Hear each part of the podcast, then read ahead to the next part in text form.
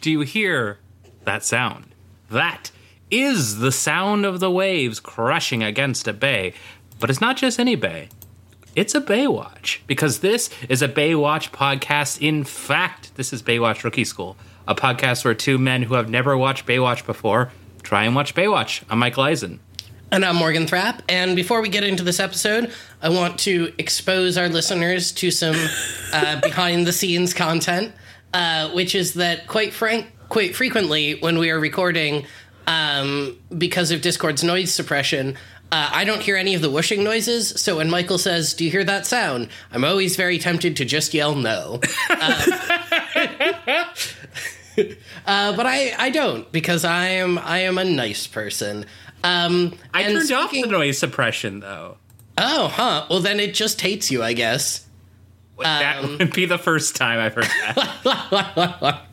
Uh, but but speaking of nice people, we have a returning guest this episode, and that is Helen. Helen, welcome back to the podcast. Hi, it's good to be back. I'm a nice people. Yes. well, for now. I mean, let's wait. Let's wait until we get your opinion on the episode. Yeah. change. Yeah. Yeah. I, I, I, I don't know. This episode, uh, I feel like this is going to have some diverse opinions here. Really? You think you think we don't all agree about this episode? I don't know. Actually, I'm really not sure. It sounds like some some of you are like this episode sucks, and some of us are like, so there's three of us. I don't know why I'm saying some of you like this episode sucks or this episode is great. I don't know. Yeah, like Yeah. one half of us feels one way, the other half is two thirds. Look, this isn't a math podcast. Morgan, what podcast is this? Uh, This is Baywatch Rookie School, a podcast where two men who have never watched Baywatch before try and watch Baywatch. I'm Michael Eisen. What, I, you went farther with the joke than I was intending, but good on you. I You never appreciate cut me off, so I just kept going. Yeah, well, I like hearing your voice. Aw, thanks, babe. You're wel- Um, You're welcome, Boo. And I'm Morgan Thrapp. There we go. Thank you. It works so much better as a joke when there's three people. It really does. It's the comedy rule of threes. Eh, well, why didn't we do a podcast for three men? Yeah, because that would require us to have more friends, and that seems hard. I don't know anybody else. Yeah, that's true. Yeah, I, and, I've and- never, I haven't been out of my condo in 27 years. I mean, uh, And I don't want to get ahead of myself, but I was going to say if you ever want me to guest again, good luck on getting me to watch another episode of Baywatch. whoa, what? Wow. no, it's fine. It's great. I'm sure you all enjoy your lives. We do. Wow. Wow, the vitriol over here. what? Mm-hmm. Fine, maybe um, maybe we'll, I'll find the chick flick version of Baywatch. I don't know what that is. Okay, okay, okay. Um, Michael. um, so we watched an episode of Baywatch for this episode. Yes. It was called Princess of Tides. I don't want to get ahead of ourselves. yes. this episode, I regret to inform you, is the chick flick version of Baywatch.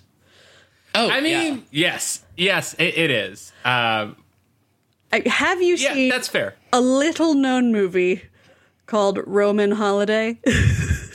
No, I have not. Uh, and that's not the episode. That's not the movie this is based on. It is based on a movie, but not this. Oh. you could have fooled me. Uh, but let's talk about it. so, let's- so uh, this is, as Helen said, season three, episode eight, Princess of Tides, written by Michael Burke and Peter uh, Hewitt. Uh, and he has done pretty much nothing. This is his first writing credit uh, and one of his Oh. last. But it's directed by buddy. someone, Morgan, you will be very familiar with. Okay. Parker Stevenson, aka Craig. From Oh, Baywatch. shit. Yes, they they got Craig from season one of Baywatch to uh, to direct this episode, uh, and it did feel quite different. oh, definitely. Yeah, uh, and this was aired November second, nineteen ninety two. So before we get into guest stars, we should first mention that the title of this episode is a reference to the 1991 movie The Prince of Tides. starring Ah. Nick Nolte and Barbra Streisand. Uh, Ooh. but that's a very, very different movie. So it was mostly just to lead up Helen into a joke about this. uh, because uh, Prince of Tides is about a man talks to his suicide, suicidal sister's psychiatrist about their family history and falls in love with her over the course of that. Um, and suicidal sister psychiatrist is a hell of a tongue twister. Oh yeah, some Yeah. good alliteration. Yeah. Now, also fun about this movie is Morgan. Uh, Nick Nolte plays a very Morgan Thrapp character name, Oh. Tom Wingo. Ooh, that's good. Why do I keep doing spit takes? What is happening? Let me at least fill my mouth with liquid first. Go ahead. Tom You're just Wingo. there. I just like saying it. Um, you're just trying to give us something wet. well, we're gonna get into that later. Um, but let's first talk about some guest stars. So I have a few to talk about first, and then Helen's gonna talk about a few afterwards. Uh, but first up, we have Maurice Roves, who plays Roland in this episode, and you may know him from being in just the most British things possible. So, for example, he was in a movie called Brighton Rock, where a teenager who has a razor and is named Pinky fights people. Okay. Yeah. And when you say razor in this context, are we talking cell phone, scooter? oh yeah, definitely. Uh, it's a cell phone scooter. Com- Ah. yeah, you can scoot on it, then you lift it up to your to your ear, uh, and then you you spin the top of it to dial. Oh. Yeah. That's what all the teens are doing these days. Yeah. You know what else all the teens are doing? What, Michael? They're also watching Maurice Roves in the show Rumpole of the Bailey. uh, about a portly and eccentric criminal law barrister. Um, I and of, love it. And of course, he plays a character called Clive Climpton, uh, which I also God. like. Uh, he was also in a show, Morgan, you were also, again, very familiar with. Mm-hmm. It's a show we have talked about multiple times this last group of episodes of a show that sucks that people were on. Can you guess which one that is? Uh, my mind is drawing a complete and utter blank. Well, of course, Morgan, that would be Jake and the Fat Man. Oh, God. Why? The show Why? about a man named Jake and a guy who is fat, and I hate it. Uh, Yeah. Lastly, he was also in what is considered the best Doctor Who story of all time, The Caves of Androzani. Um, so that's cool. Next up, Loren Avedon plays the Royal Guard slash terrorist. There were two of those, so I don't know which one he was. Yeah. but he's the one who's named. And uh, you may know him from starring in The King of Kickboxers alongside Richard Jaeckel, who plays Ben in Baywatch. Oh. He also is with Billy Blanks. Do you know? Okay, I, I'm pretty sure Helen knows who Billy Whoa. Blanks is. But I I have no idea. okay, so Helen, would you like to describe who Billy Blanks is? Uh, I believe he, if not the creator, is at least the face of Tae Bo. Yeah, exactly. What? Yeah. Huh. Oh, and last time I was here, we were talking about Joseph Pilates. This is so full circle. Oh, there's so much full circle. I have so many comments about how this episode comes full circle from your last appearance. Yeah. I Wow. can't wait. Um, but you may also know him from Fighting Spirit, a movie with a very wild plot. It goes Billy is a young fighter whose sister Judith was hurt after a near gang rape. When he learns she must have surgery, Wow. crime boss Russell has Billy compete in illegal street fights. When Billy learns he may get killed, he may get killed, he quits, but in fact is himself later killed by Russell and his men, who are the ones responsible for Judith. After his death, Billy must rely on his best friend David, who must train the martial arts before he can seek revenge. And David gets trained by the ghost of Billy. uh, so Loren Avedon plays David. Well, that was the wrong time to take a sip of my drink. it's so wild. Um yeah. Uh, now, Helen, uh, were you able to get research on uh, some other people? uh, I was able to get research on some other people. Ooh, shall I? us. Shall I start with the most boring one? Yes. Absolutely. All right.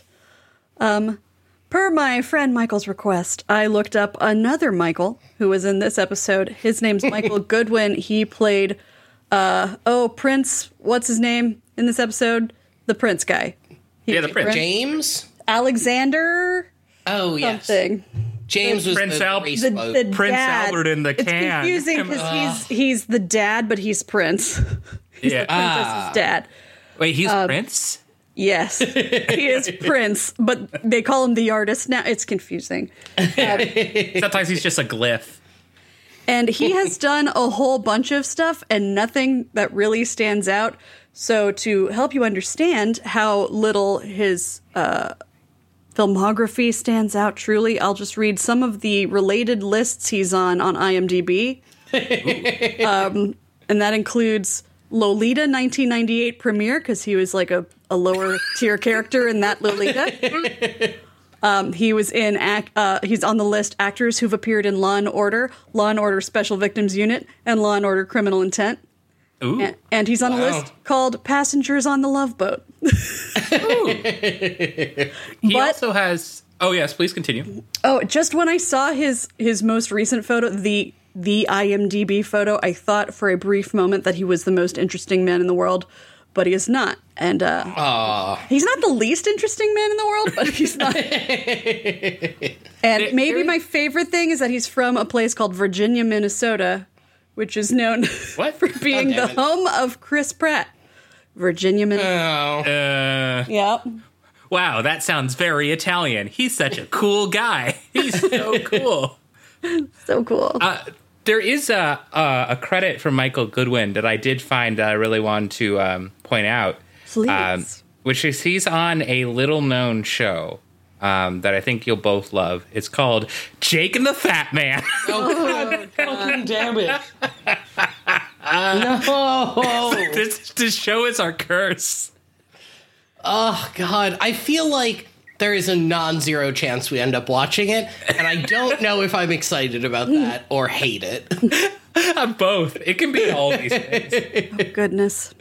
He was also on two different episodes of All My Children, playing two different characters separated by 20 years. Ooh, Wow. He was on an actually episode in 89 and an episode in 2009. Wow. cool. Well, that's, And- I guess, cool. I mean, especially for a show that's been on that long. Right? I guess they kind of have to recycle through people. Yeah, I mean, look at the list of actors on Law and Order. Yeah. Would it be funny if they only hired actors who have been on Law and Order, where they're like, I don't see Law and Order on your resume, therefore you are not fit for this soap opera. I feel like most most production crews could probably operate on that and still have most actors in Hollywood. I mean, That's it how probably has many all three of people us. have been in all of the Law and Orders. Yeah, I, I've been in all of the Law and Orders. Yeah, remember I that was one the time- ant. Yeah. Remember that time Helen and uh, Yeah. hung out with uh, Ice Cube or with Ice T? Ice T, get out of here. Leave your own podcast. I deserve that. Shall I tell you a little bit about? Oh heck, I, I got to scroll. I didn't prepare. This guy's page is huge. it's not size Yep. that counts, but would you like to hear a little about Carl Ciarfalio, Yeah. Absolutely. Who played? And now I have to scroll all the way back down again. Riggs, Riggs. on this episode. Who's Riggs? I just watched this thing and I have no idea who Riggs is. I have no clue. Yep. Nah, and I'm looking yeah. at the guy's picture. I'm like, yep, doesn't ring a bell. But this is Riggs. He he has over 100 acting credits, but more than that, he has almost 200 stunt credits. He's primarily a stuntman. Mm-hmm. And was president of the. Hold on. I'm so good at this, you guys. oh, he was he was president of the Stuntmen's Association of Motion Pictures from 1992 to 1996.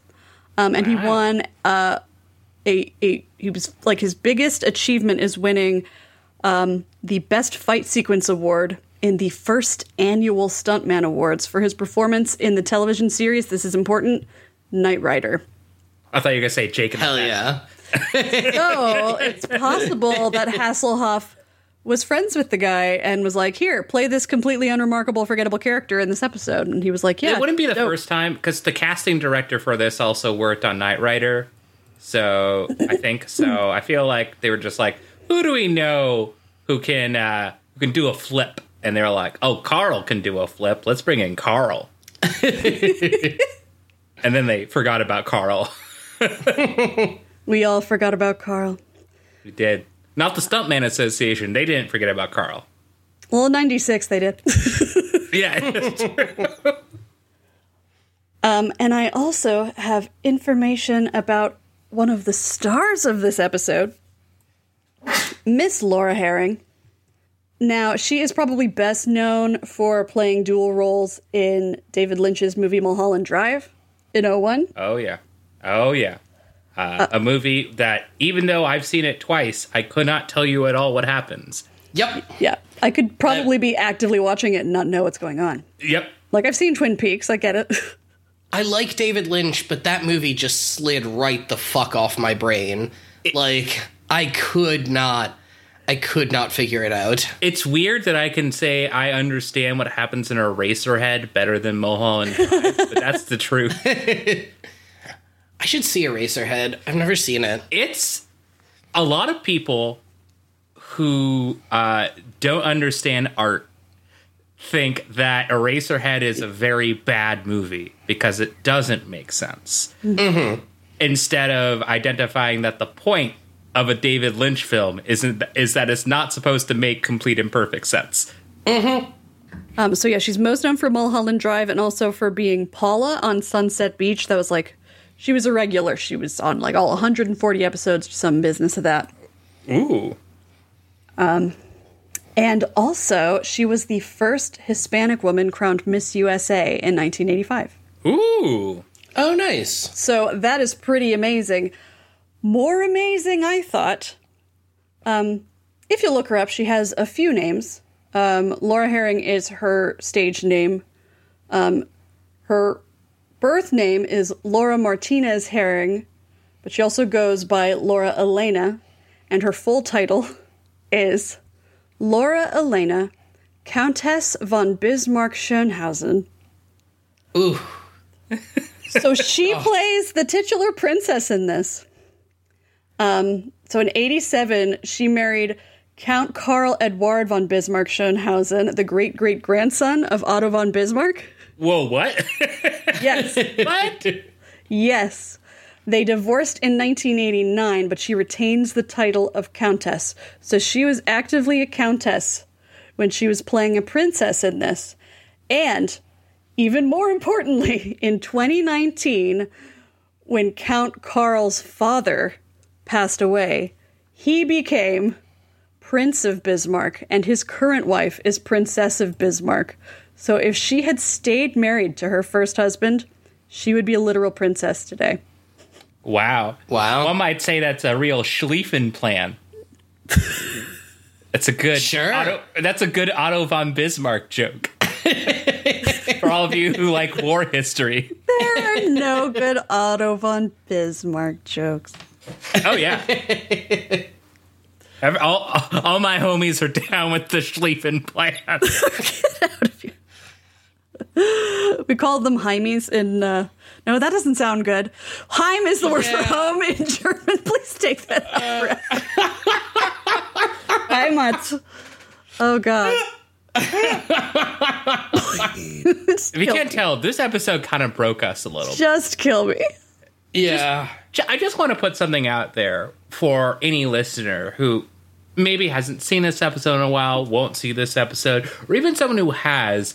Um, imagine all of this episode uh, and every scene that Laura Herring is in. Imagine her character, but played by Bjork. Wow. Yes. right? Because I Yeah. reference Bjork a lot uh, in my notes, where I'm like, "Wow, imagine if this scene was played by Bjork. Wouldn't that be cool?" Because she kind of just looks like a non-Icelandic Bjork. Yeah. I can see that. And she's Right? given a, a Bjorky performance, kind of. Yeah. I've seen Bjork in movies. you know, yeah, real Bjorky of her. Am I right? Positively Bjorkesque. She spends most of the movie bjorking out of her father's control. That feels wrong. I don't know if I like that one. Uh, I don't either. But you know, such is life. Um, uh, before before we get into the episode proper, I do just briefly want to mention that uh, Carl Chiarfalo Falio um, uh, was going to portray and did portray, if you can find a copy of it, the Thing in Roger Corman's unreleased version of the Fantastic Four. Uh, And I have always wanted to watch that movie because it sounds bananas. Yeah, I want that. I want that in my brain. Uh, but yeah, um, Helen, do you do you have more guest stars for us? That was all of the stars that I delved into. All the all the stars are in this what a galaxy. tonight. So the sky is dark. What? I slept like five hours last night, so Oh, boy. I am on one. Um, Good work, good work. oh yeah, I I fell down a deep rabbit hole of sleepwalking TikTok, and it was very funny. And then I realized that it was almost three o'clock in the morning. Oh wow, that's kind of apt. Yep, yeah, it really is. Um, You know what you should do tonight, though, Morgan? Is you should uh, stay up all night watching Otto von Bismarck TikTok. Michael, if I find any Otto von Bismarck TikTok, I will send. I'm gonna look it up right fucking now. Hold on, Hell wait. yeah. I'm gonna open up TikTok. okay, so I have TikTok open here, and I'm typing in Otto von.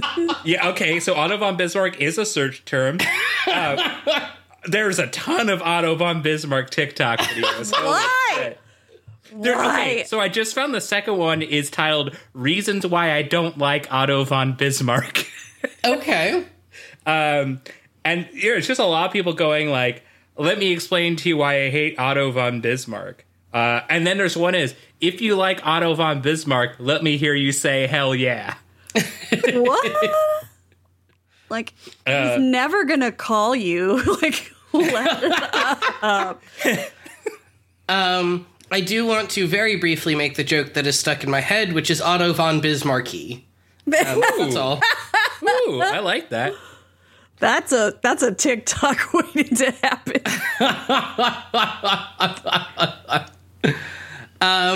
But yeah, um, Michael, unless you have anything else, let's uh, let's get into the episode, shall we? Oh lord. Oh, let's get into this episode. Um, we start off with some nice shots of CJ out kayaking when a bunch of speedboat Oh, racing. oh wait, actually, sorry, I did forget to ask something. Ellen, Okay. this is your first episode you're watching on Baywatch with Pamela Anderson. In. Oh yeah, it is. Did you have thoughts going into this about like, holy shit, that's Pam Anderson? Um, it was one of those things when you invited me back on the show. I wanted to be sure I had a Pam Anderson episode because I, for no particular reason, um, love Pam Anderson. I think, though I've never really watched much of anything that she's Yeah. in. Um, and it was really just seeing the opening titles felt like coming home, you know, and seeing her there. What? I don't know. Is, is this a lucid dream? watching this episode was a little bit. No, I was excited kinda. that Pam Anderson is there and like what a stunning person she is and like really Oh, yeah. very good and, and she didn't really get to do much in this episode, but like Yeah. No. I guess Nicole Eggert wasn't in it at all, so could have been worse. And she gets to It's she been gets to pretty good. ski surf. Like she's in a boat rowing, but they called it ski surfing. I, look, I don't understand these water people. you and you and Garner are just BFFs. Oh, they're all Aquariuses. Is that what it is? yeah. But yeah, no, Well, she was. looked is- she looked great in her little boat with her little radio headphones. That was yeah. With her radio headphones. yeah. I like the idea of the can't play Radiohead and Chipotle, Radiohead and Pam Anderson crossover. Uh, I think that'd be really cool. Yeah, yeah. It's our it's our little cinematic universe.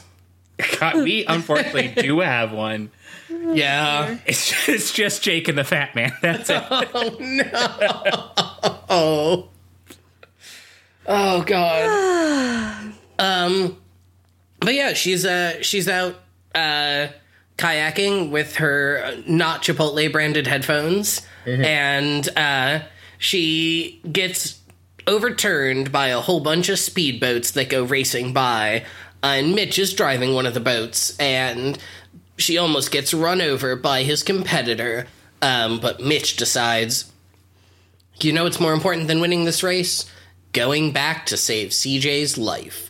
Because I'm a lifeguard, and being a lifeguard means you guard lives no matter what. Something like Um, something like that. Um, except when it doesn't, and except when, like in this episode, you do a ba- you decide to abandon all the like ethical considerations that you have repeatedly stated are very important. But it's cool. Also, you just like don't work. Yeah, well, that too. Yeah. Um, Side But- point: Did you did you like the other boat?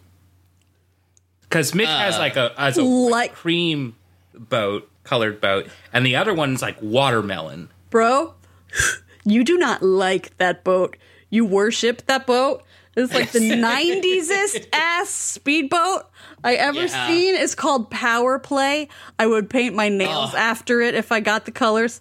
Like, and I would. I would do it. It is like a windbreaker of a boat. And I want to I want to break wind on it. Anyway, whatever you were saying. I I want pants that are watermelon. Like I Yes. want the bright red with some green on it. Like I would actually wear that out. Like Okay, no, but here's the way you do it, Michael. If you want true watermelon pants, they're green on the outside, but they're tearaway pants, and they're red with black speckles on the inside. the green part should have stripes too, like pinstripes. Oh, for sure. For sure. Mm-hmm. Slightly darker. It just says the word baby across the ass. no no no no. On the ass is a picture of Gallagher with like a mallet, and he's just trying to, to oh. crack that ass. well, then it's just every pair of pants I own. Every pair of pants you own has Gallagher on the ass. Yeah, because then it looks like I'm doing a theme because I only wear garbage bags as shirts.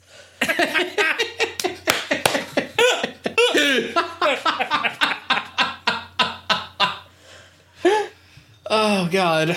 Um, We need to see if Gallagher ever shows up in this show. That'd be yeah. awesome.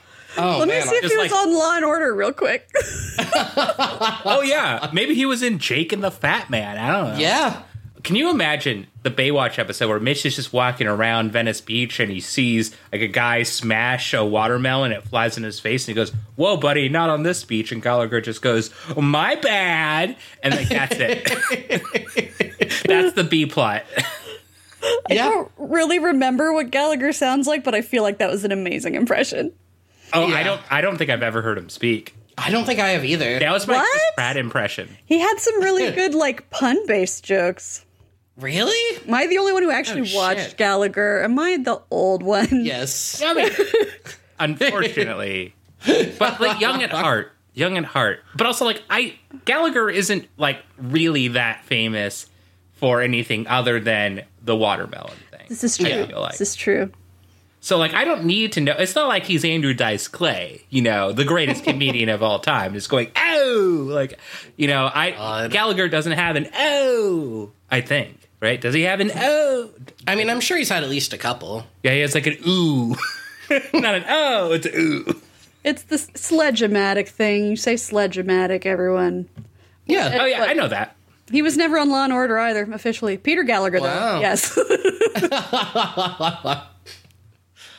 Um, uh, let's see. Where were we? Oh yeah, are we talking yes. about Peter Gallagher? Oh my god, that guy from the OC. oh boy, I'm kidding. Them eyebrows. Okay, no, let's. We've. We've. Where were we? We were nowhere. Let's go somewhere. Yes. Uh, Mitch goes in to rescue CJ, and this costs him the race. And Uh, also, the- but CJ didn't know that she was rowing. She because she had her headphones on partially. Right. She she didn't know she was rowing out in the middle of the freaking derby yeah. So she's like, "Why are all these people here? Yeah. Why are other people out on the water in the summer?"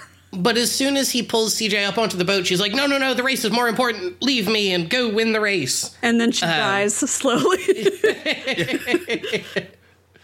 Um, but the winner of the race is a fancy rich boy who goes back to his yacht.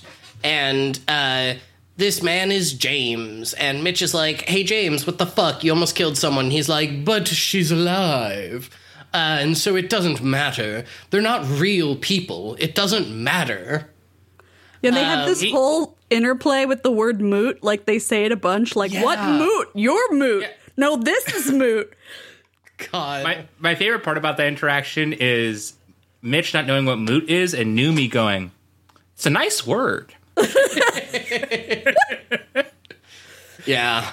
It is a nice word, though. It is a great word. Yeah. In fact, it's a word that has spawned so many great things in life, like Reddit.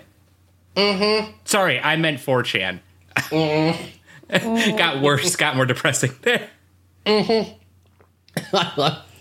um, but James, in addition to having won the trophy, also wins the hand of Princess Catherine for winning this race. Which, hey, what the fuck? Uh, Wait, no, he doesn't get it for winning the race.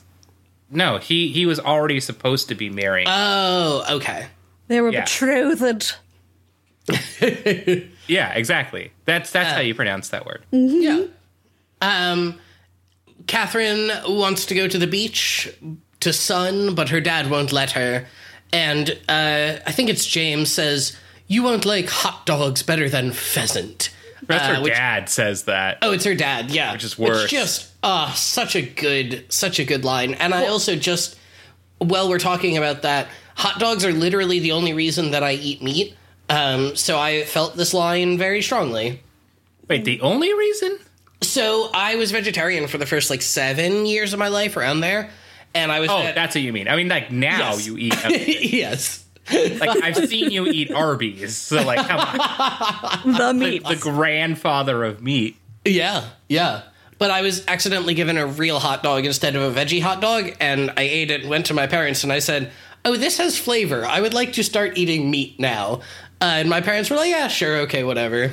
So Um, speaking speaking of hot dogs, I did a little research. Ooh. Um, 'cause we all, we all know hot dogs are dope as fuck. Uh, Yes. right. Now, th- th- first off, uh, you know, ev- a lot of different states here in the United States have uh, different types of hot dogs. Our signature hot dog.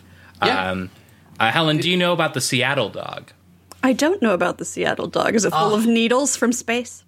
Uh, yes, it sh- it's hypodermic needles. Mm. Uh, we do have a heroin problem here. Mm-hmm. Um, it's OMG, actually, us too. yeah, I know, right? Well, just you wait, just you wait. Uh, the Seattle dog is it's like a dog with cream cheese on it. And caramelized onions. Yeah, that's our thing. Yes. Uh, it's that is- quite good. Weirdly, I I kind of eat that uh, already. Like my partner. I mean, it's that. great. Really?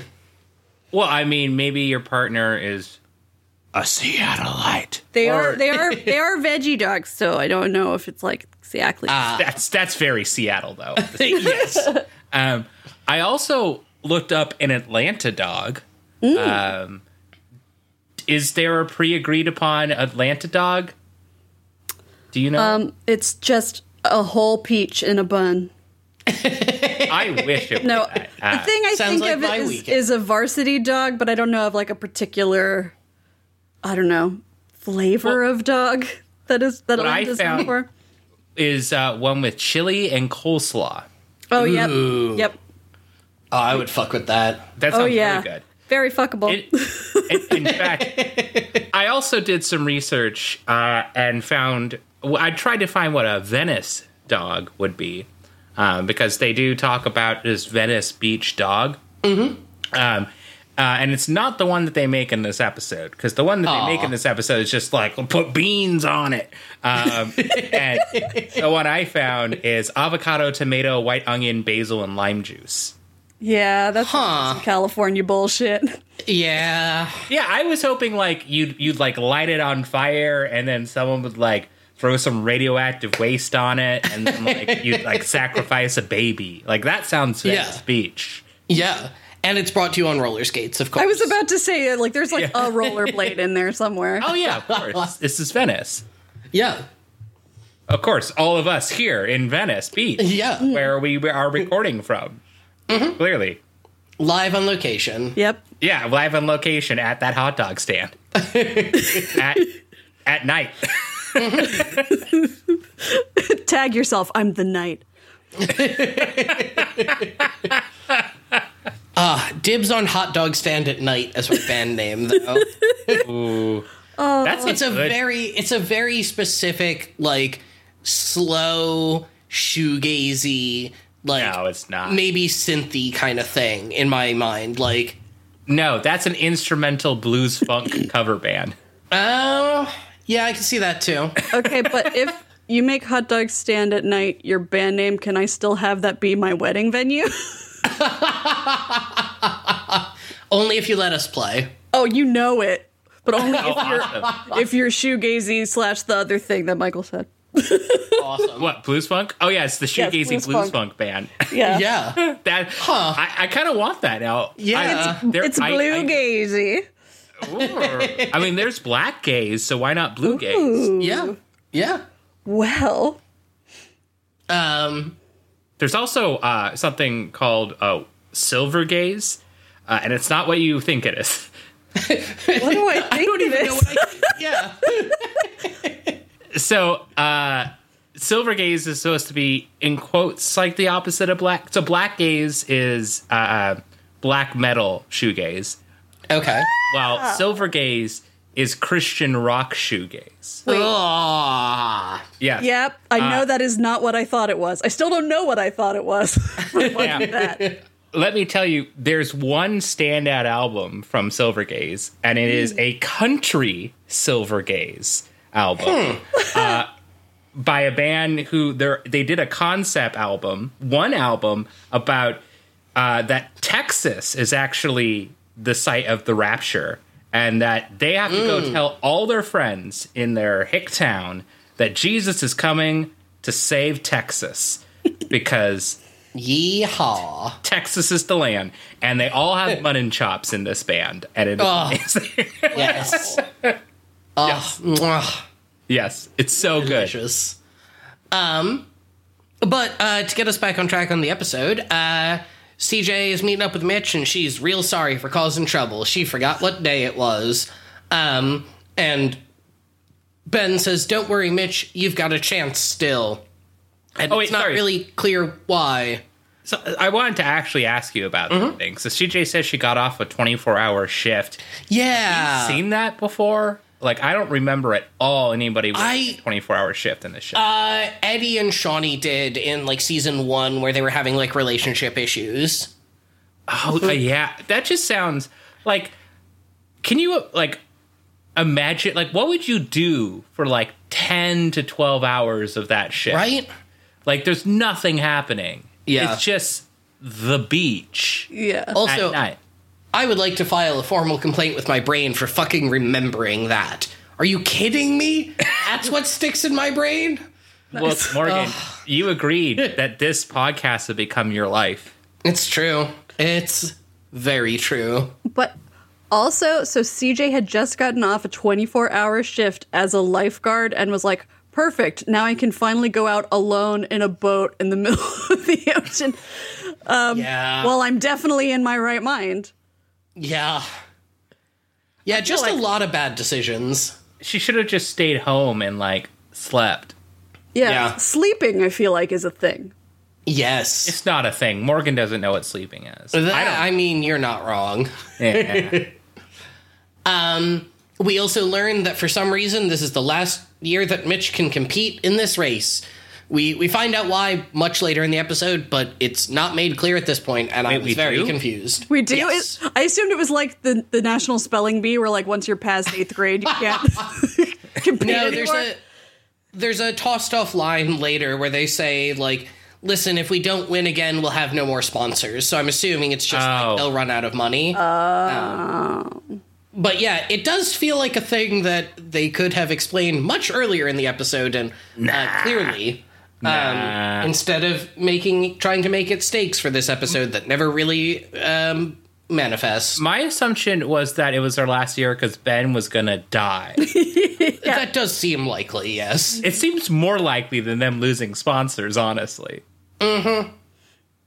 Um, but after this, we we get to go back on the yacht and meet. Uh, is he the king, the crown prince? I don't fucking know. Prince. the the prince, uh, who is having dinner with his chief of intelligence, Roland, and Roland is definitely not suspicious. Wink. Um, and Roland says there's no possible way Catherine could get kidnapped. Even if there were such a plot, it would never happen this close to shore in a foreign country. Um, and then we get to see Catherine sneak off the boat and almost get hit by Roland's cigarette as she swims for shore. Da-na-na. Dun, dun, So dun. Roman holiday, you guys. Yeah. Except Yeah. the, Okay, there's so- no boat, but yeah. So you're not. That is a movie. I've never seen is. it. I don't know. that is a movie. It is considered by the American Film Institute to be the number four romantic comedy of all time. It's uh it's Hepburn, right? Yep. Uh, Audrey Hepburn, Gregory Peck, incredible movie. Right. This was the Yeah. movie that introduced Audrey Hepburn to the world. Oh yeah, yeah, yeah. I always forget that. I've I saw it once like a decade ago, so I remember very little about it. It's See, one of I- my favorite movies, and it's about a princess who gets tired of having to do princessy things and sneaks out while she's uh, like away from home, like they're they're in Rome, ah. not in her country, and she like ends up like spending all this time with uh, with Gregory Peck, who doesn't know she's the princess, and they fall in love.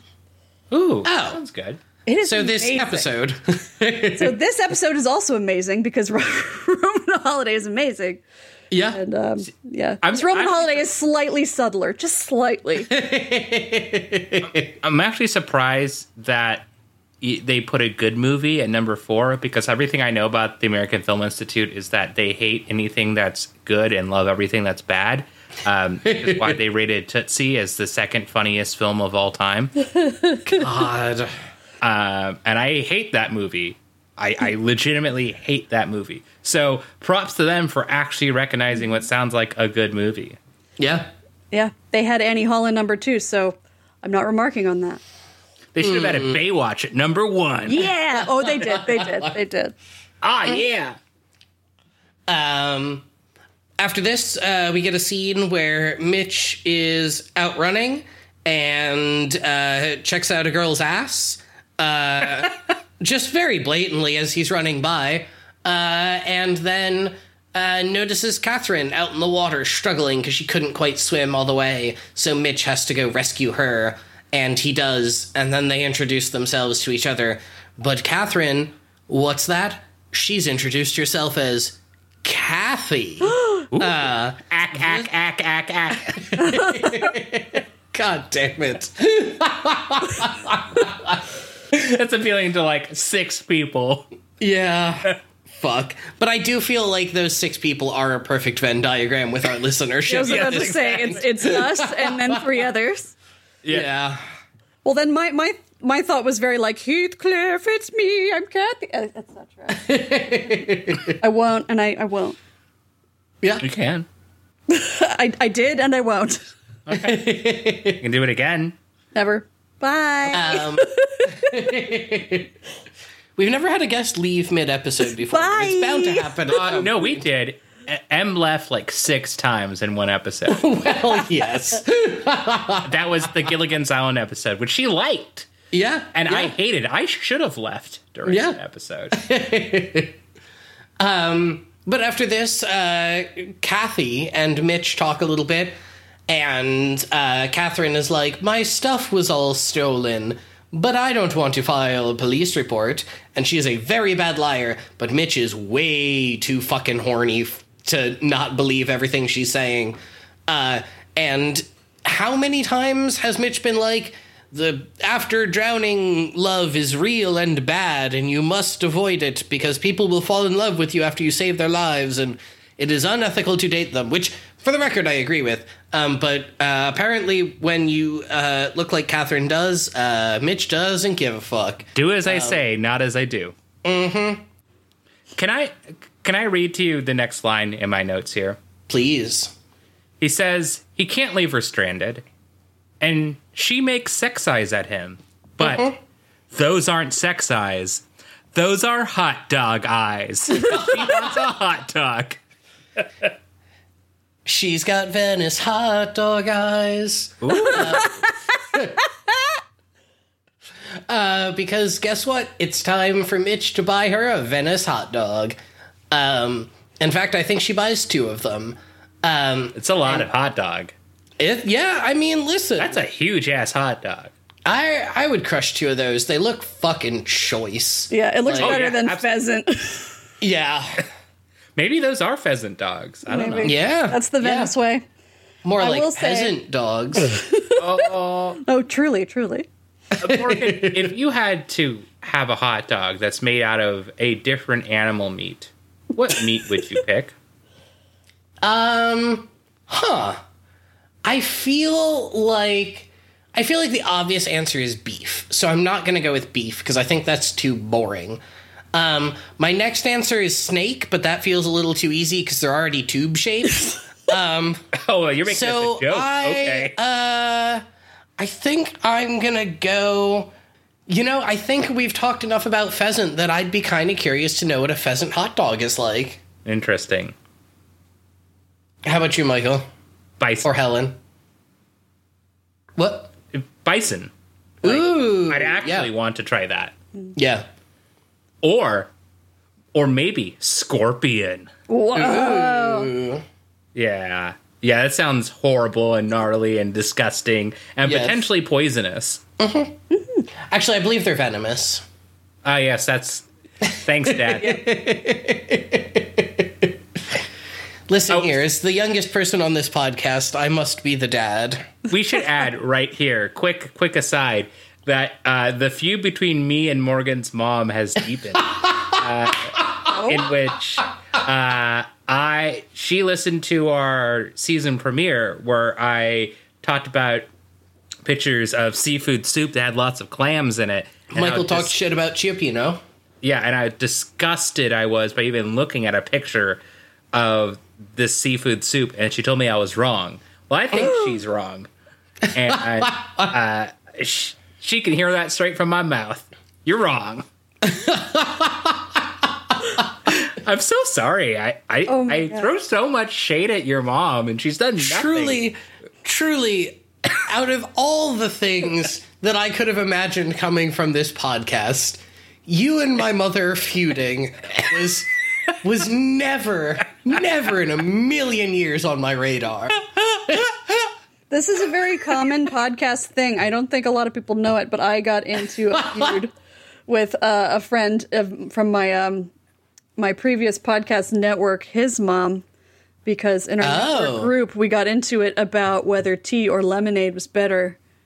And she said something about pink lemonade, and I, as a big fan of Arnold Palmer's, went, "I spit in your pink lemonade." And then my friend texted me and told me that was his mom, and I was like, "Good, I spit in your mom's pink lemonade." Oh fuck! So, what is the very answer? Tea or lemonade? Uh, the answer is tea and lemonade, I mean, yeah, of course. Yeah. but not pink Yeah. lemonade.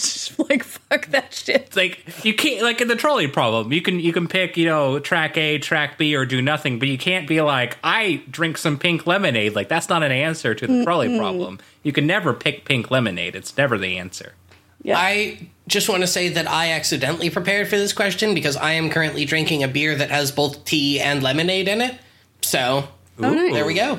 I'm drinking oops a peach iced tea. Oh, I'm such a hypocrite. I have strawberry crystal light. Ooh, I haven't had Crystal Light since the 90s. I missed that shiz. It's like ninety nine cents. I'm gonna pop some tea. Thank Wait. you.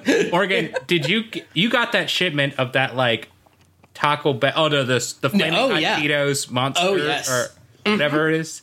So, and so for our um, for our listeners, uh, Mountain Dew did a limited release of Flamin' Hot Mountain Dew, Oh no. which has the flavoring from Flamin' Hot Cheetos mostly in Mountain Dew. Um, and I did order 12 of them, uh, and it did require me to be constantly refreshing my browser, both on my computer and my phone. Um, and I am here to report, folks, in uh, what is definitely not a Munch Squad ripoff, uh, that it just tastes like spicy bad orange soda. Um, I like that. I want to try that. Spicy. Yeah, I, uh, soda. I have 12 of them in my condo, so please, please try one. All right, Oh, yeah. how much do I pay you to get you to ship one to Atlanta so I can try? Shitty orange. Listen, if I can get these out of my life, I will do that. Look, for the price of one love sync, uh, Oh God, I was waiting for or this. le- less than mm-hmm. actually, less than the love sync, because we still can't Yeah. get rid of the love sync. So maybe we need to like you know drop the price down to the price of one Mountain Dew. You know, Yeah. like you get a Mountain Dew and a love sync. it's the McDonald's combo everyone asked oh, for. dear. Oh, God. The value meal of mm-hmm. lovely. Ew, I don't like this anymore. No. I would look at the Flamin' Hot Cheetos Mountain Dew like Princess Catherine looks at a hot dog. Or, related and important, like Princess Anne in Roman Holiday looks at the gelato Gregory Peck buys her. All I'm saying. All I'm saying. So, so r- related aside, uh, I think I brought this up to Morgan before. Uh, someone was talking to me about uh, their favorite episode of Golden Girls today, and it's not A my favorite episode. Oh my god, country. Morgan! uh, wow. That uh, their favorite episode is the one where uh, the woman visits Ooh, from is it Soviet Russia, Genovia? Where and she says that the only good thing about America is slushies. Oh. Uh, literally, the only good thing about capitalism are slushies. Oh, and from the Princess uh, Bride. Yeah. You should buy like forty of them and bring them back. And that's that's all I got. I don't feel like they would survive the trip back. No, you see, Russia is cold, so therefore, yeah, that's how it works. But yes, uh, to get back into the plot of the episode, uh, Catherine Actually, just loves. question question for you about this Sure. because I have an answer for later. I'm assuming Okay. both neither of you have an answer. Uh, where did you think Catherine was from at this point? Uh, vaguely Europe. Yeah, I thought she was like from either Wyoming or the Czech Republic. Uh, but there is an answer, and I will tell you later. Oh. No, it's not from Anne Hathaway land. Is it Guilder? What? Uh, uh, fucking Princess Bride. Yeah. Oh, yeah. No, it's not that either. Ah, Damn. Um, but yes, uh, she loves the energy here, and her and Mitch flirt just so fucking much. Uh, and she wanders off and tries to exchange a 24 karat gold bracelet for $8 worth of clothing. uh, and then Mitch notices this and comes over and offers to buy them for her because, as he says, there's an ancient Chinese proverb about how. Which, God, You notice I hate the 90s. so Every much. time, which is only twice, that Helen comes on this podcast, Mitch talks about China. Okay. Oh, fuck. It's only when Helen is on. Okay, because like, I was- There's a Chinese saying. when this happened, when this Chinese saying thing came up, I had to stop, I had to pause the show and like explain to my partner that you and the producers of Baywatch must be fucking with me. every episode of Baywatch that I've watched so far, they have some like made up Chinese saying that they're spouting that's different. And I'm like, do they do this in every episode? Is this just like a thing? Literally only those two. Yeah. See, we are actually fucking with you. This isn't Baywatch. This is a show we made. we called it Baywatch. Oh my god. We did it just to surprise you. Mm-hmm. Happy Halloween. Um, but thankfully, he doesn't do the accent this time. Oh god. Uh, But he does say, Do you remember the proverb? Uh, I don't remember his. I remember hers. Well, 'cause I let's- have let's- it written down. Let's tell you I his hated it. first. Let's tell you his first to lead into yours. Uh, because what he says is when someone is drowning, you must provide them with dry clothes. Uh, and then Catherine responds, There's a saying where I'm from when someone saves you from drowning, you must give them something wet. Oh, I sound the horny alarm. I paused the episode and screamed and laid on the floor because I hated it so Morgan, much. You're you're the horny one on this podcast. I Come on. yes, but there's a saying where I'm from: when someone saves you from drowning, you must give them something wet. Is is bad, and I hate hearing it with Why are my you human on ears. other cultures? Come on. Morgan. Okay. Um, Can I? But then she kisses him. Oh God, it's so awkward too. He's like, "Oh, okay." yeah. Um, But can I? Can I posit a theory or run, run something across you guys to see if it occurs Sure. to you at all, or if I'm just paranoid about this lying liar of a princess moving in on our beloved Mitchell? On Mm-hmm. our man. like okay so the first time we see her she's on the yacht she's got like a suit beautiful decolletage binoculars mm-hmm. whatever but through the mm-hmm. binoculars she's watching mitch on the boat because like her fiance's in this race against him and she's like Yeah. ooh handsome boatman gonna get me some of that and then she says i want to go to the beach Right. do you think she manufactured the drowning incident to get to meet mitch How did she? She would have known that he's a lifeguard. Yeah, I know. That's the thing that I run into. And I'm like, okay, probably not. But why do I want to hate her? Like, why? Maybe it's because I don't trust anyone since the episode I was on last time, where last time Mitch fell in love and I was here, she was a murderer, and bro just needs to be careful. Yeah. I don't know. I feel like Mitch has. uh Mitch should be better off just being celibate for the rest of his life. Yeah. Let's just put that out there. yeah, we would all Yeah. be better off if Mitch was celibate. I wouldn't, be, but he would be. I mean, and like, the man's attractive. You're really telling me he can't just like go have some one night stands once in a while? Like, come on. Define once in a while. Like, how often does he need Hobie to wingman him? I I don't know how I don't know how fucking horny Mitch is. I don't know how fucking horny vary. Hobie is. Well, that's Help, I need to take that back. Yeah, I I will get to the scene later, but boy was I not happy about Hobie setting the scene for Mitch and Catherine. Oh my Catherine. god. Yep. Um, but I yes, I just I I I did so much yelling about the the give them something wet line, and I I just I just no. it's a just sloppy no. kiss, Morgan. Calm Oh. down. You got to slop those steaks up. I actually would um, like that if she just went to a steak place and gave him sloppy steaks. That'd be amazing. I just need I'd be like, I need mm-hmm. flaming hot Cheeto Mountain Dew to pour in my ears right now. Like you could pour it on your steak. Ooh, It's like it's like putting water and Tabasco at the yeah, same time. Yeah. delicious chimichurri. Mm. making a flaming hot Mountain Dew reduction for your steak. So upset. Morgan, you gotta whenever Thanksgiving meal you make, you gotta use that Mountain Dew. oh fuck! I think I do. yeah, Shit. It's the most Thanksgiving drink. Like we have Yeah. to thank our founding fathers for our colonialism and creating Mountain Dew that tastes like Cheetos. Yeah. Yeah. See, here's the thing with Flaming Hot Mountain Dew. If it Okay. tasted like Cheetos, it would at least be interesting. It just tastes like like bad spicy orange soda. Like what if you took dollar store orange soda and like threw some cayenne in there? It it would be bad, and that's what this is. You- and you I'm- say that, I'm mad about it. But when I was in college, all I really drank was Prairie Fires. So What? I mean, do you know what a Prairie Fire is? no idea.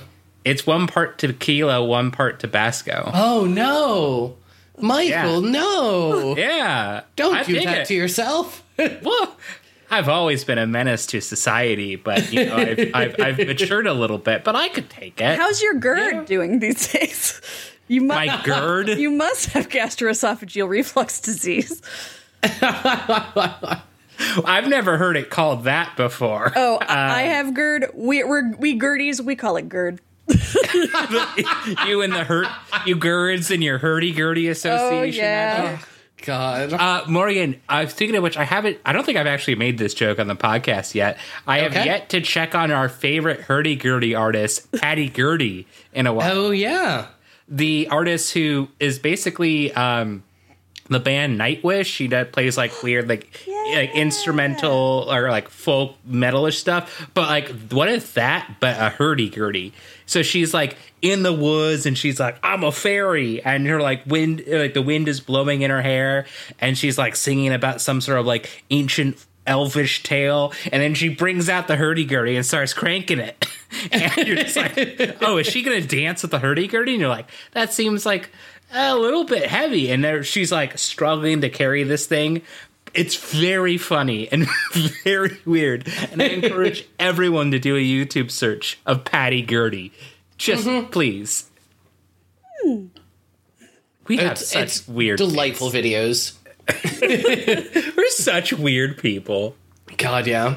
Um, let's see. Back on to Baywatch. Uh, we now get to see that Roland and his goons just can't find Catherine anywhere. And the prince is like, What if we got the police involved? And Roland's like, If we do that, it'll blow up in the press, and you don't want that because of politics. Uh, and the prince is like, Yeah, you're right, but there's a plot to kidnap her. Which we already knew, so I, I don't know why we're bothering with that again. yeah Um, but then we get to go see Catherine and Mitch, and Catherine meets Hobie as he rollerblades into Mitch to stop. And then Mitch finds out that he has a chance to protest the race results, so he Wait, wait, runs wait, off wait. to do that. we should add that Catherine says she has never seen roller skates before. That is important. Yes. That is Yes. very, very important. Yes, I also had this question. Oh, Um, okay. Um, but then Mitch goes off to go protest the race results, uh, and Catherine calls her dad, uh, and she won't tell him where she is until she's ready to come home. Um, Did you catch uh, the big, big burn she lays on her dad? uh, no, I don't think I did. She said, I was born your daughter and I'll be James' wife, and I had no say in either. And I'm like, oh, shit. That's I a great line. I genuinely think there were some moments of good writing in this episode. Oh, yeah. at least fun writing, if nothing else. It wasn't Michael Berk writing it, I'll tell you what. Yeah. God damn. Um, but yes, uh, then after this, Hobie is laying out some newspaper under the boat engine for some reason uh, when he finds an article about Princess Catherine uh, and realizes that that's who Catherine is. But then he bonks his head. Uh, uh, and then Mitch and Catherine come to check on him, and he's like, "Oh no, it's a princess." It's a. Oh. what, what if Jeremy Jackson was Mario? Uh, it, I mean, it couldn't be worse than fucking Chris Pratt as Mario. Did you see the video of Chris Pratt where he's like, "Hey No. guys, it's a me, a Mario. I'm just kidding. I'm working on a voice." And I'm like, "Please do not work on a voice. Like, No, I Chris Pratt. No, don't want this."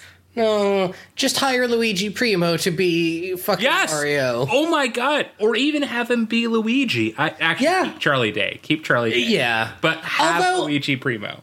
Okay, Charlie Day is Mario though, and Luigi Primo is Luigi.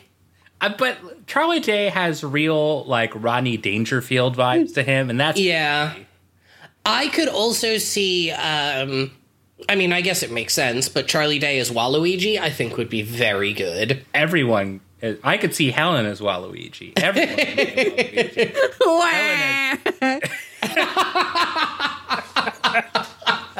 Big Waluigi vibes. You see- Yeah. I mean, I am best winner. Oh God. That movie's Yeah. going to be so fucking cursed, and They I can't have- wait for it. They should just have Ghost of Bob Hoskins play Mario. yeah. because honestly, like, look, there's no way it's going to be better than the Super Mario Brothers movie because No. we actually like that movie. Yes. And like, there's no way, absolutely no way. Oh, uh, speaking of new cursed movies, and to take us on another tangent, because that's the headspace I'm in, I saw Dear Evan Hansen. Oh, no. um, ah, shit! I wanted to watch that with you. Fuck. Uh, ben Platt is terrifying in that movie. He looks 40 and he is flirting with an ostensibly 16 year old girl for a lot of it. And also, the whole plot is terrible and only works if you believe that he is 16 and literally doesn't know better and is still trying to figure out who he is as a person. But instead, he, he looks somewhere between the ages of 40 and 80 for most of the movie. And, and every so often, they will shoot him from a new angle that they had not previously shot him from. Uh, and it makes you uncomfortable every single time because his face is too smooth and it looks like if you poked his cheek you're like the indent would stay there he doesn't look human uh, and it's terrifying and a bad movie um, but Is the it like- music is good is so it like listen to the bad good? soundtrack Is it bad, good, or just bad? i i think it might be bad good Okay. Is it like I think- Book of Henry bad? Uh, it's less bonkers than Book of Henry. Um, because the the basic movie itself is like fine, whatever kind of bad and toxic, but it's it's Ben Platt's prosthetics that really fucking sell how bananas of a choice it was to cast him. And the weirdest thing is, he played a high schooler like a year before this movie in a different thing where they didn't put him in a ton of prosthetics. And he doesn't look 16, but he looks like a movie high schooler instead of an immortal fucking being who, like, oh god, it's bad. It's horrifying. Um, but I do recommend watching it if you're into that kind of thing. Wow. If you're into bad Um, and horrifying, go for it. Yeah, I mean, listen, if if you are someone who has been listening to now 52 episodes of a Baywatch podcast, it's not unreasonable to assume some things. I mean, look, you listen to us talk about Cool Cat all the time. Clearly, True. I True. mean, if you, if you like hearing us talk about Cool Cat, then you clearly love bad things. Mm-hmm. Uh, also, uh, for next episode, because I didn't prepare this time. Note Okay. for future, Michael. Uh, Michael, look up more uh, Daddy Derek, Cool Cat Oh, yes. fan art, erotic yes. Oh, There you I love it. Back to the episode. All right. um, just just like us uh, skating back onto the path of this episode, Hobie is taking Catherine roller skating, uh, technically rollerblading, but the segue didn't work as well. Um, and they go rollerblading for a little while, and uh, she is very good, despite literally never having seen rollerblades before. Um, but then uh, the prince's goons are out harassing Oh. a random woman on the beach. oh yes, yes, yes, yes. Um, they like start to flip her over, and she's like, "Hey, what the fuck?" And then they run off. what's your Uh, problem, you creeps, or whatever she does? hey, yo, I'm I'm tanning here. and you guys play. God, I fucking wish that had been the line. oh shit. Morgan, can I please read the next line from my notes? Oh please. The terrorists then see Catherine and Hobie, and they start chasing her. They then steal bikes from an unsuspecting couple, sharing a banana while cuddling each other. Yes. this food sharing thing is a motif this episode, and I don't like it. I like the idea that Parker Stevenson was like, look, the only way we know that people are real is if they're both eating the same thing. people eat fruit together. What's so weird about that? You ever you ever see anybody just on the street just sharing a banana with their partner because they can't afford two bananas? Well, they should have gone to the free banana stand. I don't know if it's just me, but I, it felt to me that like it was rollerblade product placement because they were specifically oh, rollerblade brand, and then the the goons were like Oh. were like, "Hey, I can't run as fast as rollerblades. We better steal some bikes." That's amazing. Yeah, it probably was. Probably. Yeah, that makes the- perfect sense. The Rollerblade Council of America was here with this important PSA. And that's- that if you need to outrun goons, rollerblades are your number one choice. And that's also rollerblades why she was. coming soon to a store near you. it also explains why she could rollerblade so quickly because in Yeah. in an advertisement you would want to learn quickly. That Exactly. said, I spent many many years of my youth trying to learn how to roller skate where you know like traditional like wheel side by side Yeah. business and could never figure it out became Nope. a very good rollerblader blader like pretty Same. instantly rollerblading was very easy for me and I, could, I still can't roller skate so i don't know I was I was the same way. I did a lot of ice skating and rollerblading as a kid, um, and that totally made sense. But yeah, the like the two by two skates just like don't make any fucking don't. sense to me. I, I was always on the carpet i was like always holding on to the side i can't do it Yeah. Um, but yeah, after uh, after they steal these bikes and chase her, uh, the goons trip over random stuff and she gets away.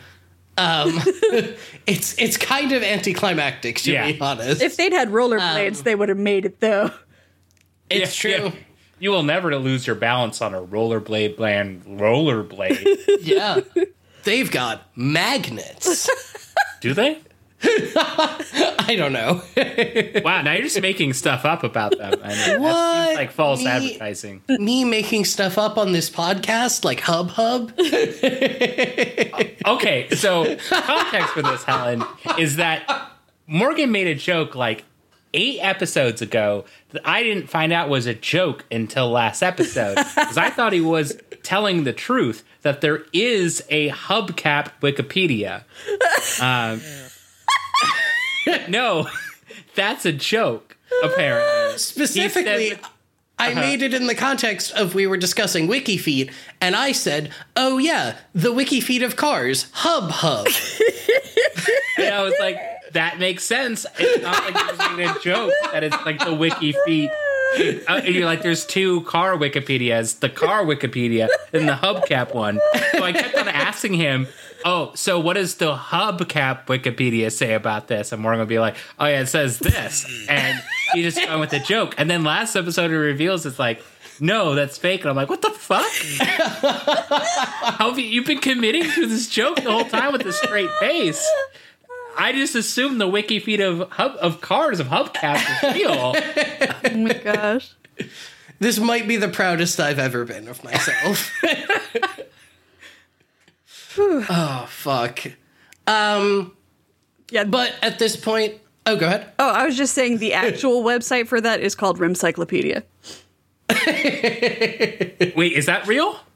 Yeah, totally. I'm not joking. Wait, is it? Let's put this up right now. Okay, because I don't know anymore if you people are fucking with me or not. Rim Encyclo. No, no, no, just Rimcyclopedia. Very common mistake, though. Okay, wait. Rim Cyclo. No, I actually put Rimclopedia. no, Rimcyclopedia. I misspelled that again. Cyclopedia. Oh, Uh, wait, what? No, there's a recyclopedia. Wait, is it not real? Morgan told me it was. Okay, so so this is fake. yes. Okay, I don't know anymore. I had to actually look it up. There's, I don't know. oh fuck. I am. Now I have to check if there's actually a rim encyclopedia. the encycl- I found rim on encyclopedia.com. Fuck. Pleased to hear that. I, I it was like it's either like a real thing or porn, but it's neither. yeah, no. I, I gotta say, this is the best rib job I've ever given, though.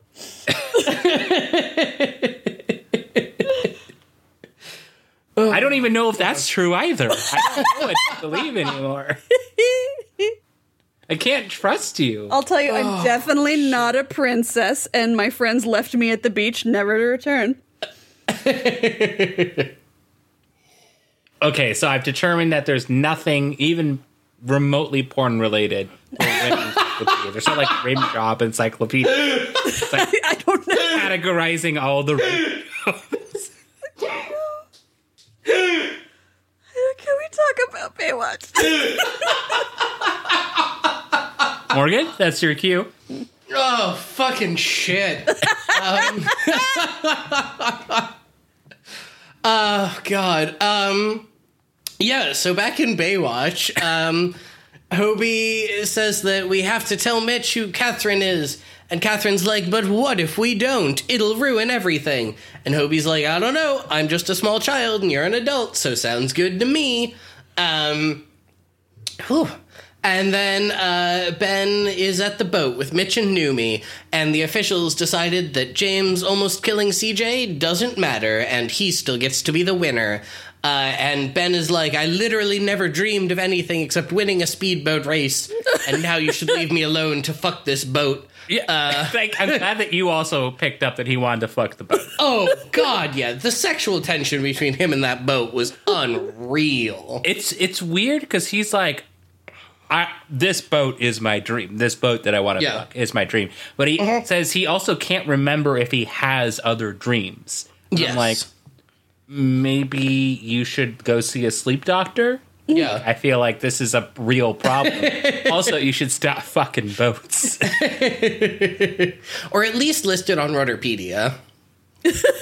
Morgan, you can't. I don't. I legitimately don't know. There's a Wikipedia for so many things. You can't do this to me. Rim shot. Oh, shit. One of these days, it's going to be an actual thing. Right? Okay, so I've just looked up Rudderpedia, and the first result is Iris Rudder on Ballotopedia. Ah, Yeah, of course. yeah, That is uh, what I meant, yeah, uh, obviously. yeah. Fuck. Um. God. Uh, after this, uh, Catherine and Mitch talk about how the race is bullshit, and Catherine is like, "Yeah, that's some bullshit." Uh, and then Hobie and Mitch talk about how hard Mitch is crushing on Catherine. Uh, and then Catherine goes to call the head of the race committee since her family is like hosting this race, so she has sway. Um, and then Hobie's like, we we go back to Mitch's house, and Hobie's like, you know what we haven't had in a while? A fire. um, and Mitch, It's is just like, like, it's- ninety degrees out. yeah. And Hobie's like, I don't know. Seems like a fire's what we need. Uh, so then he steals Mitch's ice cream and uh, they start a fire. And uh, Catherine comes in and her and Mitch are sitting on the couch as Hobie goes around turning off all the lights. Uh, and then is like, Don't worry, you two.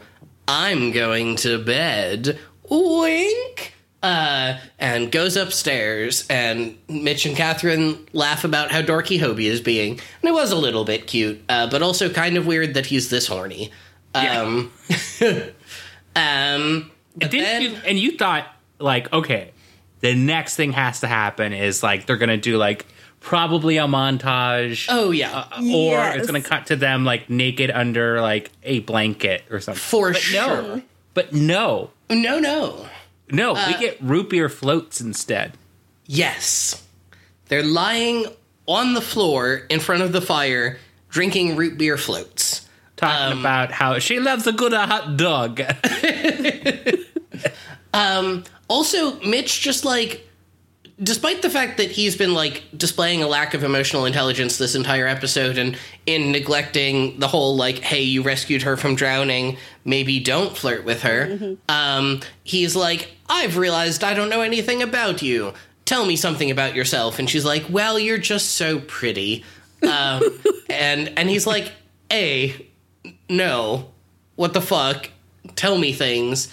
Uh and then they just make out instead yeah, and then and they they make they make out, which is of course what we want, maybe what we wanted, but what we really wanted, we actually do get. tell us tell us what we want what we really really want Well, what we really, really want is that we get we cut to Hobie fighting an inflatable dinosaur with a katana while Yes. he wears a cape and makes Star Wars noises. oh yes it was beautiful I was like, oh my god, this episode is everything.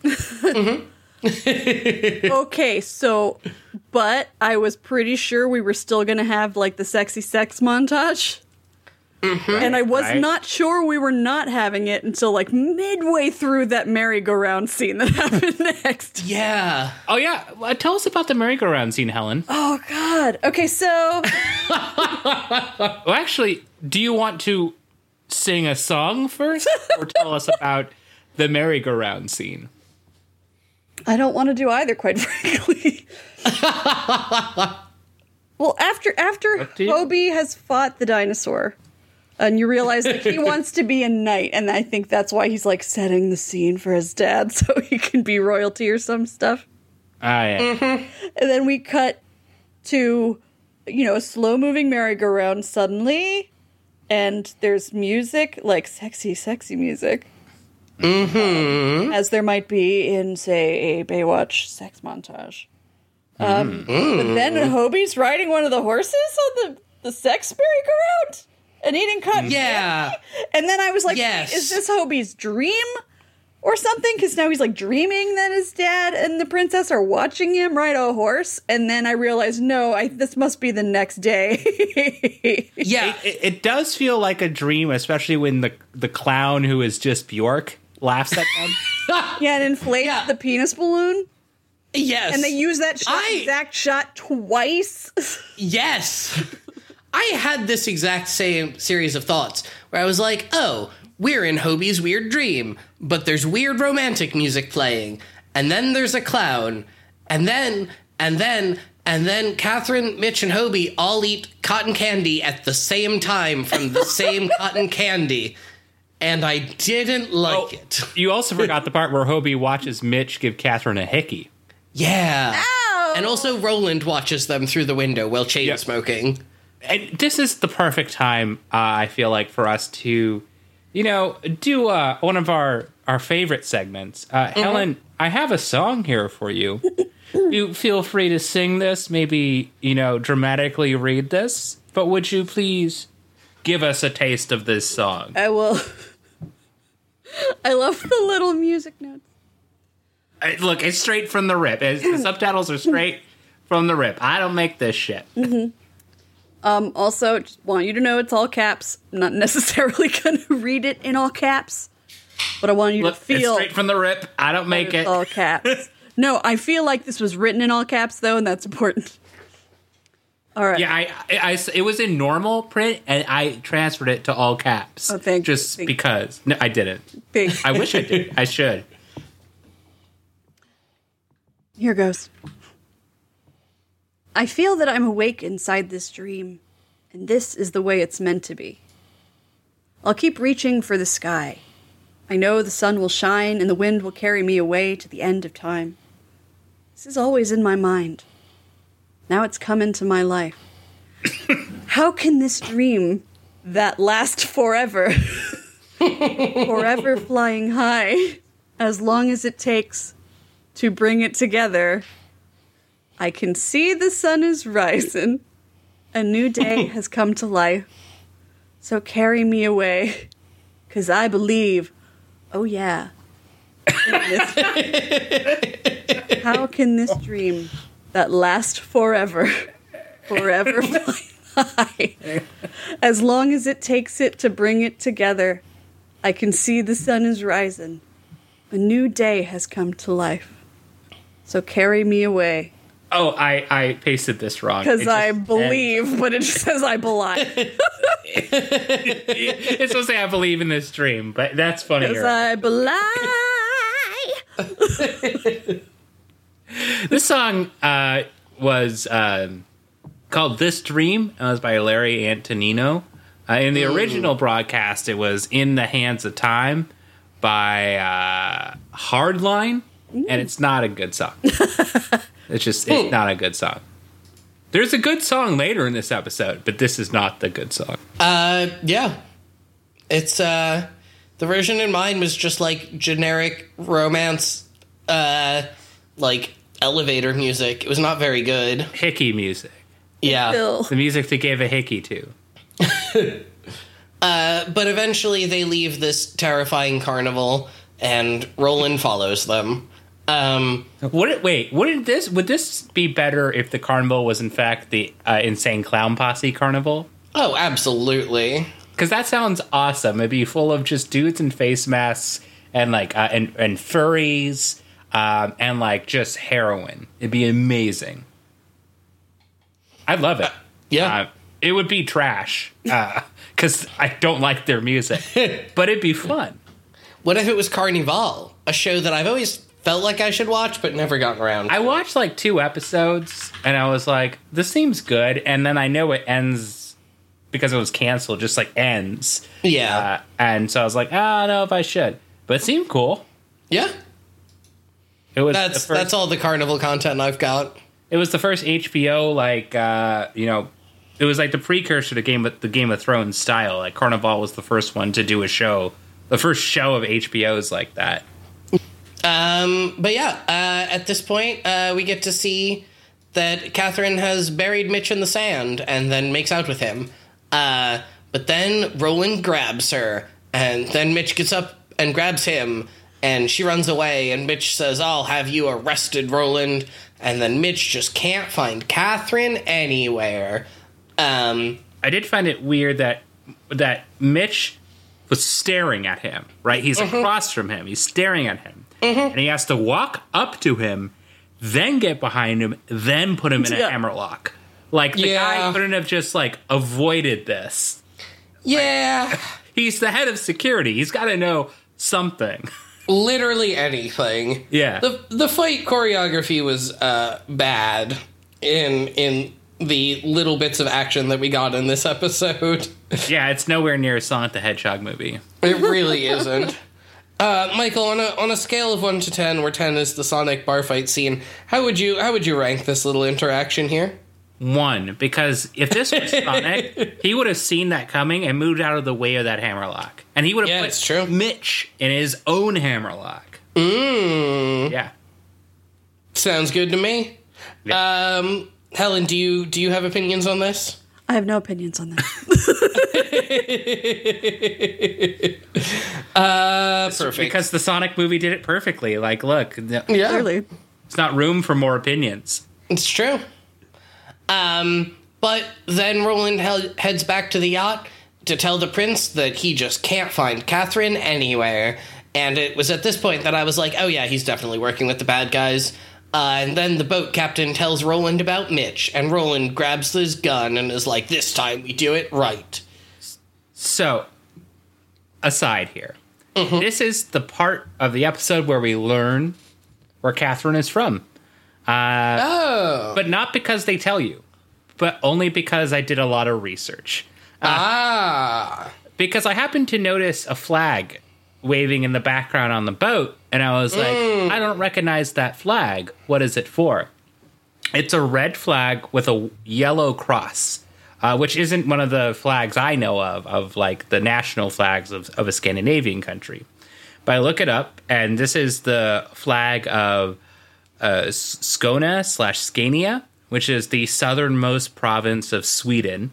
It's also used as the unofficial flag for Swedish speaking Finns. Uh, though Oh. some historians apparently argue that it also represents the provinces of, and I'm going to fuck this up, uh, Blekinge and Halland. Not like Holland, but Holland. yes, that that mystical land, Holland. no, it is. No, I it know, is. I know. so there's lots of debate about if it is specifically uh, Skåne or like the former Eastern Denmark. It's really interesting. I will drop a link in the show notes about the origins of the Scania flag. But yeah, there we go. They're Swedish. Uh, All right. It's not represented by Laura Harring's "I'm from Mexico" accent. No. Her accent is just all over the fucking place in this. Yeah, that's why they should have gone Bjork. Yeah. again. Not because she sounds like she's from Sweden, but because I bet Bjork can do accents. Probably. It does feel like a thing that she has spent time on. Oh yeah, At some point. Absolutely. Um, but at this point, uh, Mitch is uh, anxiously staring at his door when he gets a knock, and guess what? It's Catherine. Uh, and at this point, she explains everything. After Mitch is like, "Listen, it doesn't fucking work if you don't tell me. Like, y- you can't hide this shit from me." Uh, and she's in an arranged marriage and she doesn't want it. Um, and then we find out the next morning that Catherine's call to the race organizers worked, and Mitch has another shot. So then we get a very long boat racing montage where Mitch is in the lead. Uh, did you think? Okay, so a few things. First, did Mm-hmm. this first set seem like it was a flashback? Yes, it looked like the same yeah. footage. Yeah. Right, exactly. I was like, this is a flashback, clearly. Then I'm like, oh no, this is not. This is the actual boat. Okay. Um, which is weird. Um, in the original broadcast of this show, uh, they used the song Killer by Seal, which, if you've Mm. never heard that song, it's a fucking banger. Yes. I don't It's- know it. It's such a. Morgan, this is a very you song. You would love it. Okay. Um, unfortunately, what Helen and I got is King of a Thousand Waves by Doug Bossy. Please note that in the lyrics to this, which Helen will read, they never s use the words King of a Thousand Waves. Uh, They say King of a Thousand Tides, but not waves. Uh, Huh. And this song sounds like what if Depeche Mode did the beat to Killer by Seal instead of Seal? Um, so, Helen, would you please read uh, these lyrics? Oh wow. Oh yay, it's short. I, oh yeah, no, not the whole song again, and this this verse. All right.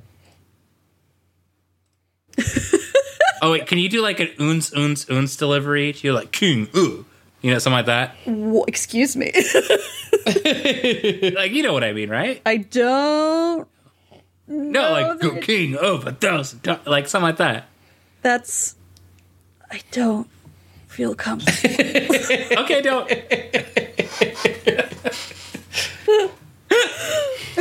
well, now I look dumb. no, I just I don't want to look dumb. Uh, That's fair. You are talking about Baywatch, though. I don't. Sure, yeah. I just don't feel convinced I can pull that off. I mean, this show can't pull it off, so.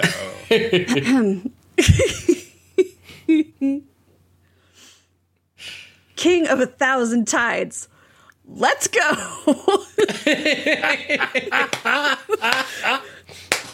Dreaming in double time. We'll throw. Caution to winds behind. Live fast. Danger can change the time. Unmask. I wish you could see the hand gestures I'm doing. The hunger to tame the waves. Hold on. The wind and sea will guide you. Don't stop. Moving the speed of light. So so stand strong. The bravest heart inside you will be crowned. King What? of a thousand tides. The phrasing in this is weird. King of Yeah. a thousand tides. Boom, but to doom. But it's called King of a Thousand Waves. So why do they keep saying King of a Thousand Tides? Yeah. I don't know. Let's go. Let's go. Unmasked. fast. We'll throw. Dreaming in double time. We'll throw. We'll throw. Caution to the wind. Yeah, what what weird rhyme structure there. Yeah, look, I mean, most of the songs, Yeah. all of the songs in this show have weird rhyme structure, and they all rhyme. Eh, not all of them. We've had some that very much do not. 85% of them rhyme. Yes, I would agree with that. Yeah. As long Um, as it's not a song about wanting to fuck your brother, we're fine. Help. Yeah. Um, but at this point, uh, Roland takes advantage of Mitch being busy racing the boat to kidnap Catherine. Uh, and Hobie notices this and tries to jump on Roland, but I mean, he's a kid. So Roland gets away with Catherine. Uh, but then we get another boat chase scene where Mitch has to sacrifice the race again, this time to save Catherine. Um, and he knocks Roland off the boat, and Catherine grabs his gun, makes the captain stop the boat. Um, You know what it is, though? what? It's a joust. It's a boat joust. oh, Yeah. That Yeah. makes sense. I didn't even catch it, but my partner pointed it out. I was like, "Oh yeah, I'm a big dumb Yeah. Is there a is there a joust in uh, in Roman Candle? Roman holiday, and no, not that I Roman recall. holiday, Not sorry. that I recall. Roman Candle. I mean, that's a thing, but it's not It is. that. Baby, it's a firework. Yeah, it's a it's a movie where Gregory Peck has a Roman candle and just shoots it at people. I'd watch that. yeah. Yeah. Yeah. Uh, it sounds like a very like disaster movie level parody. Oh yeah. so, so let me ask again: Is there a joust in Roman holiday? Um, not not in any official capacity or in any unofficial capacity that I can recall. No, like jousting of the spirits. Uh, then you know what? Definite, definite spiritual jousting. Okay, cool. I'll take it. It works. Oh, God. I wish I'd done more spiritual jousting in college. Mm. I Um, Yes. No, I thought better of it. that might be the first time on this podcast ever. I mean, uh, this whole podcast started as us not thinking better of it. yeah. that feels true. I mean that in the best way possible. Wow, thanks. We have such great supporters here on this podcast. All of our beef boys. All of our Beef Boys really, truly support us. Yeah.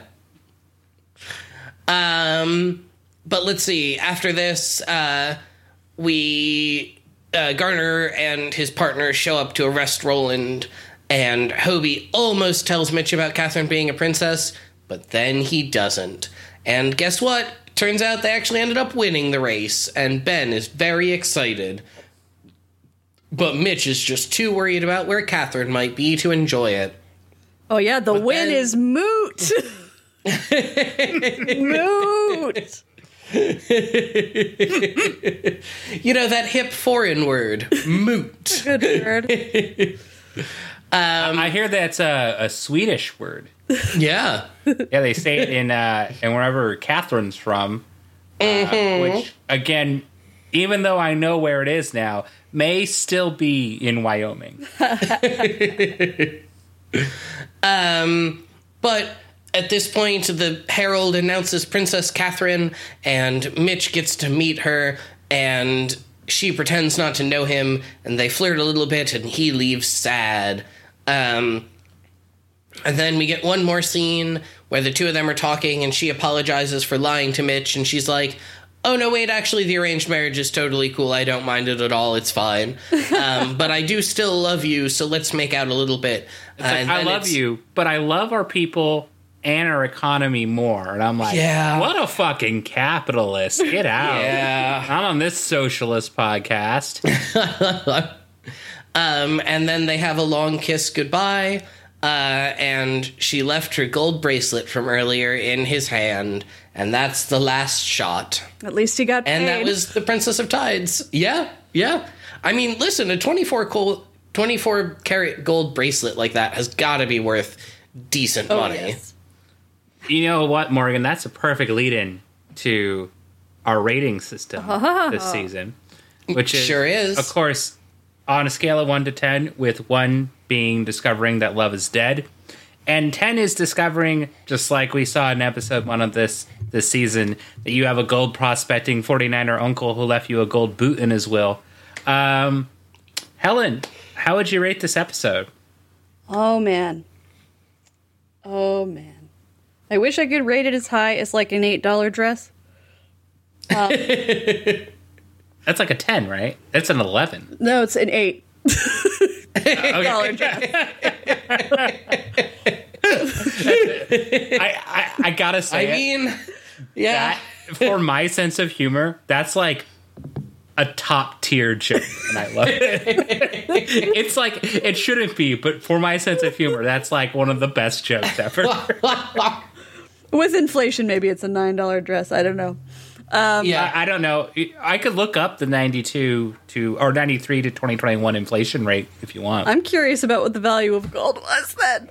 But that's not that doesn't figure into my rating. No matter how much the dollar was worth or gold was worth in 1992, it doesn't change. I'm gonna find out. how much this episode was worth to me And um, I don't know. Maybe I was really spoiled by that that last episode I did with y'all because it was really kind of well written and good. Um, and I liked. Um, hold on. I'm sure there's something. Hold on. while, you, while you're holding on, I actually have the answer for you here. Oh, the value of gold in November 2nd, when this episode came out in 1992, was $339.30 per ounce. That was a chonky bracelet. Hey, that's a, what a chunky bracelet. I'm saying like the candy I have, my, my sour belts I have here um, is 3.6 ounces full. That bracelet's got to be at least an ounce, right? Oh Yeah. yeah. At least. Yeah. Um, Yeah, I'm gonna give it um, a, uh, like a three, like a three, like a like a three. Wow. Three. Wow. And what would you say the experience of a three is? Um, when let's see, someone offers you a gold bracelet, and you say, "I will get it from you later," um, and they, when you come back to to get it from them, they've exchanged it for a dress that is worth eight dollars, and they gave you the dress instead. But it's a really cute floral dress, so it's like not the Yeah. worst thing, but Yeah. like you could have used that three hundred and thirty some odd dollars per ounce. Yeah. You could have gotten like a coach. Yeah. You know? But like Yeah. truly my favorite thing about this episode was one feeling like y'all were fucking with me with like the Chinese sayings. we did make this episode as a joke. my partner turning up the volume because it was very quiet at first and they said how you gonna hear them titties fart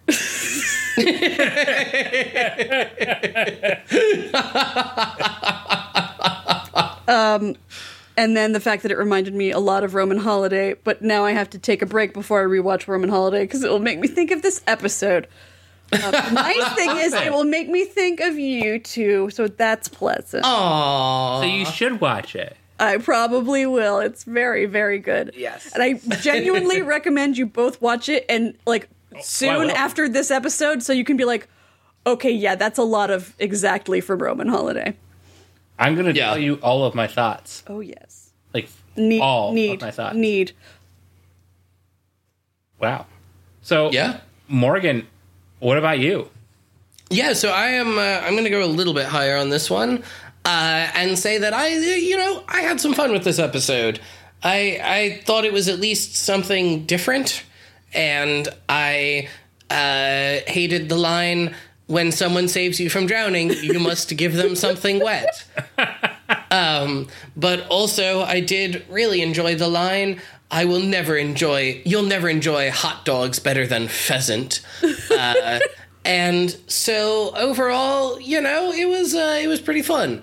Um, and so I'm actually I'm actually gonna give this episode a seven. I think. Ooh. Um, I, you know, I I had a fun time with this one, um, and I'm going to say that a seven is the experience of uh, trying to haggle for something, and you think you've almost got it, uh, but then it turns out that actually, like your uh, sugar daddy is just going to come in and buy it for you anyway, so it, it really didn't fucking matter. Wow. uh, Michael, how about you? um, you know, I actually did like the line about have to get them something wet. Um, so of course I'm gonna rate it high just for that. Yeah. Um, I think what helps is that we watch enough of this show that uh, we recognize that yeah, this episode is bad television compared to a lot of things, but it's good compared to a lot of Baywatch. Yeah, truly, my that. brain has become. Truly, my brain has become broken from Yes. watching so much Baywatch. yeah. Uh, my brain has stayed the exact same, which was it was always broken. Um, and so compared to other episodes, like yeah, this was pretty fun. So I am also going to give it a seven. Um, and I'm going to say that a seven is the experience of being Naomi Watts, uh, who was in Mulholland Drive with Laura Harring. Um, and because, you know, she's famous, she's been in some cool movies, she got to have sex with Laura Harring in Mulholland Drive. Um, but she does get three points subtracted because uh, she did end up having to live in the city of Lanvierpool, Gwyngo, Gero, Querin, Drobel, Landus, Gogogoch in Wales. Um, and that's too long of a name. I'm impressed. I am impressed. I wrote it out. Yeah. I don't. I don't pronounce it with the Welsh pronunciation. I tried, uh, and I'm like, my mouth don't make those moves. Uh, like my, my my mouth can do some things, but it ain't that. Um, and uh, so I was like, I'm never gonna do that. So I'm just gonna do it like with my shit accent, whatever.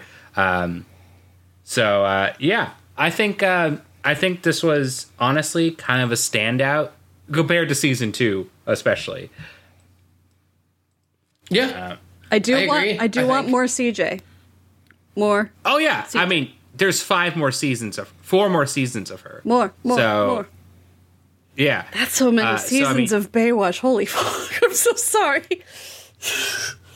look, we we agreed. We agreed to do this and the Baywatch extended universe. So like, you know, we know what we're in for. Uh, but Morgan, do you want to know what we're in for next week? I absolutely do. Oh, it's another guest episode, and it is called Masquerade. And the Baywatch wiki says Mitch and Stephanie go undercover as two wealthy individuals to stop murderous pirates from taking over Baywatch. Ooh. Ooh. Yeah. IMDb says after the disappearance of a wealthy honeymoon couple in the waters around Baywatch, Mitch and Stephanie pose as a wealthy as wealthy honeymooners on a yacht to lure and capture alleged pirates in the area. But they get so consumed with their role playing it that it makes them unprepared with the pirates, led by local dock owners, board their boat with the intent to kill them for their wealth. While CJ and a sick Garner circle the coast in their scarab looking for Mitch and Stephanie.